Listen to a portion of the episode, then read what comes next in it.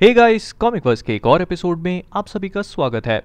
तो Marvell zombies का ये वाला एपिसोड दरअसल में बेस्ड होने वाला है वर्ल्ड वॉर हल्क की स्टोरी लाइन पे एंड आई होप कि वर्ल्ड वॉर हल्क आप सभी को पता होगी।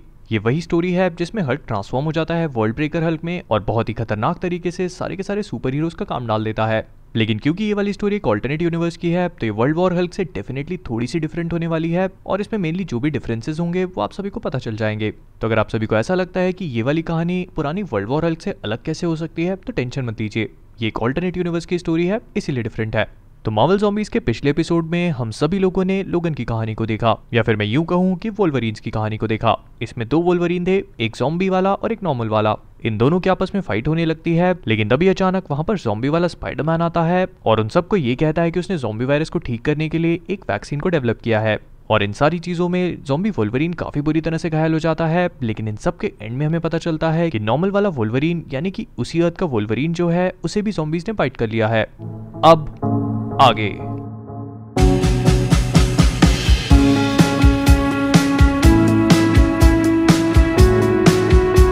हमारी इस कहानी की शुरुआत भी वैसे ही होती है, जैसे वर्ल्ड वॉर हल्क की स्टोरी की होती है। इसमें जितने भी इल्यूमिनाटी होते हैं, यानी कि doctor Strange, black bolt, iron man और रीड रिचर्ड्स, ये सब लोग मिलकर हल्क को एक शिप में बिठा देते हैं और उसके साथ धोखा करके उसे इस यूनिवर्स के दूसरे कोने में भेज देते हैं। लेकिन हल्क लैंड हो जाता है प्लैनेट सकार पे और वहाँ पर वो रूल करने लगता है और इतना ही नहीं, वो अपने दोस्त भी बना लेता है। लेकिन अनफॉर्चुनेटली जब उसका शिप ब्लास्ट हो जाता है तो उस हादसे में कई सारे लोग मारे जाते हैं और हल्क उन्हीं लोगों का बदला लेने के लिए एक बार फिर से लौट के आता है अपने प्लैनेट अर्थ पे।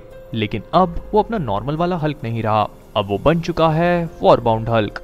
और अपने इसी वॉरबाउंड के साथ वो अपने शिप में बैठता है और पहुँच जाता है मून पे, क्योंकि उसे इन सारे ल्यूमिनाटी के घरों को डिस्ट्रॉय करना है। इनके घरों को नहीं, इनकी दुनिया को डिस्ट्रॉय करना है। लेकिन हल्क हल्क को इस बात की बिल्कुल भी खबर नहीं है कि मून के ब्लू एरिया में कुछ और उसका इंतज़ार कर रहा है। कुछ बड़ा और कुछ बहुत ही ज़्यादा भयानक। वो जेड के मून पर एक धमाके से लैंड करता है और ज़ोर से चिल्ला कर कहता है हाँ यहाँ पर कोई भी नहीं है। क्या सब लोग मुझसे डर गए? हिम्मत है तो बाहर निकलो। डरपोक कहीं के, अपनी दीवारों के पीछे छुपने लगे हो। ठीक है, अगर तुम मुझसे लड़ने के लिए बाहर नहीं आ सकते तो मैं फाइट तुम तक लेकर आऊँगा।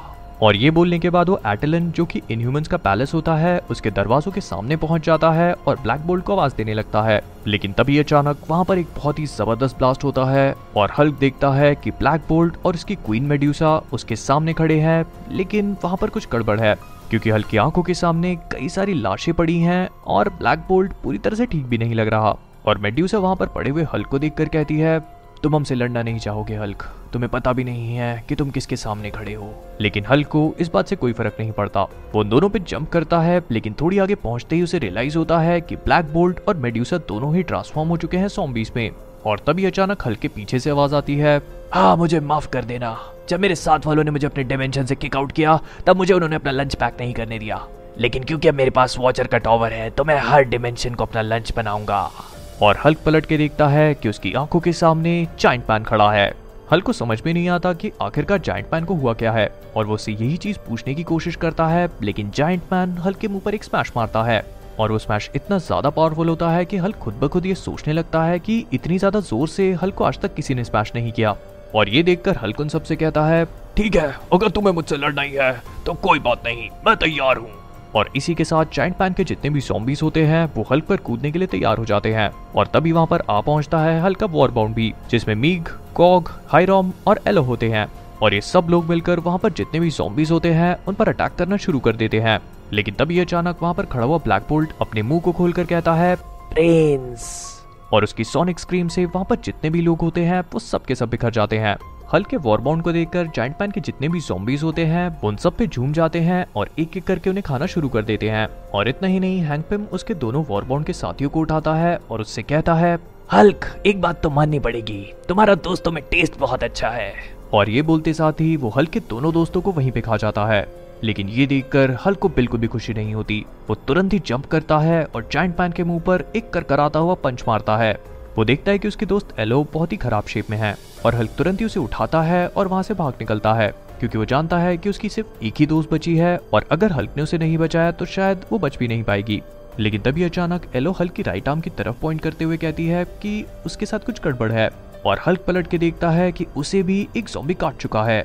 और इसी के साथ हल्क भी ट्रांसफॉर्म हो जाता है एक फ्लैश ईटिंग जोम्बी में और उसकी हंगर उसे इतना कंज्यूम कर लेती है कि वो अपनी दोस्त एलो में डिफ्रेंशिएट ही नहीं कर पाता और उसे वहीं पे खा जाता है। लेकिन एलो को पूरी तरह से कंज्यूम करने के बाद भी हल्का पेट नहीं भरता और वो अपने आप से ही कहता है सो हंग्री और खाना चाहिए, लेकिन यहाँ पे और नहीं है। अब खाना कहाँ मिलेगा? और वो गर्दन घुमा के देखता है प्लानिट अर्थ की तरफ़। वो अर्थ जेड के मैनहट्टन में पहुँच जाता है और एक एक करके वहाँ पर जितने भी सिटीजन होते हैं, उन सबको खाना शुरू कर देता है। और वहाँ की जितनी भी न्यूज़ रिपोर्ट्स होती हैं, उन्हें समझ में नहीं आता कि आखिरकार चल क्या रहा है। लेकिन ये सारी चीज़ें स्टार्क इंडस्ट्रीज़ में मौजूद डॉक्टर स्ट्रेंज और जिम रोड्स दोनों देख रहे होते हैं। और यहाँ पर अगर आप सभी लोगों को याद नहीं है तो मैं याद दिला देता हूँ कि इस यूनिवर्स में टोनी स्टार्क एक ड्रंक एडिक्ट होता है और इसी वजह से आज से कुछ सालों पहले वो मर चुका है। और आयरन मैन बन के उसकी जगह ले ली है जिम रोड्स ने। और वो डॉक्टर स्ट्रेन से कहता है बस बहुत हुआ स्टीवन। मैंने मैंने इस तरह के फ्लैश ईटिंग जोम्बीज पहले भी देखे हैं। आई I मीन mean, मैं उनसे लड़ चुका हूँ आज से कुछ साल पहले लेकिन मैंने इस तरह का मॉन्स्टर कभी नहीं देखा। और मैं जानता हूँ कि इस मॉन्स्टर को सिर्फ़ एक ही शख्स रोक सकता है। और इधर हम सभी लोग देखते हैं कि यूएस आर्मी हल्का सामना करने की कोशिश कर रही है लेकिन उसे इससे कोई फ़र्क नहीं पड़ता। वो एक बड़ी सी कार को उल्टा करके उसमें जितने भी सोल्जर्स बैठे होते हैं, उन सबको खा जाता है। लेकिन तभी वो देखता है कि उसके सामने से कोई उड़ता हुआ उसकी तरफ़ आ रहा है और वो उड़ने वाला शख्स और कोई नहीं, बल्कि सेंट्री है, जो पूरी ताकत से आता है, उसे दो बिल्डिंग तोड़ते हुए वहाँ से उड़ा के ले जाता है। वो हल्क को गिराकर उससे कहता है, मैंने तुम्हें पहले भी अपने आपे से बाहर निकलते हुए देखा है हल्क, लेकिन इस तरह से न्यूयॉर्कर्स को खाना एब्सोल्युटली पॉजिटिवली अनएक्सेप्टेबल है। और ये कहते कहते वो हल्के ऊपर घुसों की बरसात कर देता है और इस तरह से हल्क ट्रांसफॉर्म हो जाता है ब्रूस बैनर में। लेकिन ये ब्रूस बैनर कोई भी नॉर्मल ब्रूस नहीं होता, बल्कि एक जॉम्बी होता है। और हल्क को इस तरह से पावरलेस देखकर सेंट्री भी ट्रांसफॉर्म हो जाता है रायन रिनोल्ड्स में और उससे पूछने लगता है कि आखिरकार प्रॉब्लम है क्या? और ब्रूस उससे कहता है कि वो इस बात को नहीं समझ सकता। उसकी भूख, उसकी हंगर वो नहीं जाएगी। बॉब उससे कहता है कि ऐसा नहीं है। और चाहे कुछ भी हो जाए, वो लोग हल को ठीक करने का तरीका ढूंढ ही लेंगे। लेकिन ब्रूस उससे कहता है नहीं बॉब तुम तुम समझ नहीं सकते. यू डोंट अंडरस्टैंड लेकिन तुम समझोगे. और ये कहते साथ ही वो रॉबर्ट रेनॉल्ड्स को वहीं पे काट लेता है. और ब्रूस बैनर के बाइट करते साथ ही रॉबर्ट रेनॉल्ड्स एक बार फिर से ट्रांसफॉर्म हो जाता है सेंट्री में. लेकिन ये वाला सेंट्री एक सॉम्बी सेंट्री होता है. और उसे देखकर हल्क कहता है, एक साथ, अब हम दोनों को कोई नहीं रोक सकता गोल्डन मैन हम दोनों मिलकर एक एक सिटी को कंज्यूम करेंगे एक एक प्लानिट को, और उसके बाद एक एक गैलेक्सी को. और ये सारा का सारा सीन स्पाइडरमैन यानी कि जोम्बी स्पाइडरमैन अपनी आँखों से देख रहा होता है, जो अपने आप से कहता है टूट चीज़ें तो खराब होने लगी हैं। हो सकता है कि जाइंट पैन मेरी दुनिया से हो, लेकिन वो मेरी तरह अपनी हंगर को बीट नहीं कर पाया। मुझे बैकअप की ज़रूरत है, क्योंकि अगर मैंने ऐसा नहीं किया तो यहाँ पर जितने भी पुअर इनोसेंट लोग हैं, वो सारे मारे जाएँगे। और मैं जानता हूँ कि मुझे बैकअप कहाँ पे मिलेगा। अवेंजर्स टेस्ट मेंबर और ये कहने के बाद हमारा फ्रेंडली नेबरहुड स्पाइडरमैन अपने वेब्स को स्विंग करता है और बैकअप को ढूँढने के लिए वहाँ से निकल जाता है।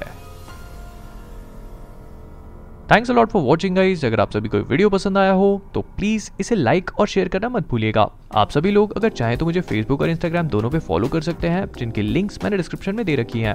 मैं इसका अगला पार्ट बहुत ही जल्दी अपलोड करूँगा। तब तक आप सभी लोग मुझे कमेंट्स में ये चीज़ बताते रहिए कि आपको ये वाला पार्ट कैसा लगा। तो इसी के साथ जाने से पहले कॉमिक वर्स से मैं हूँ मोहित, और आप सभी लोग as always keep being awesome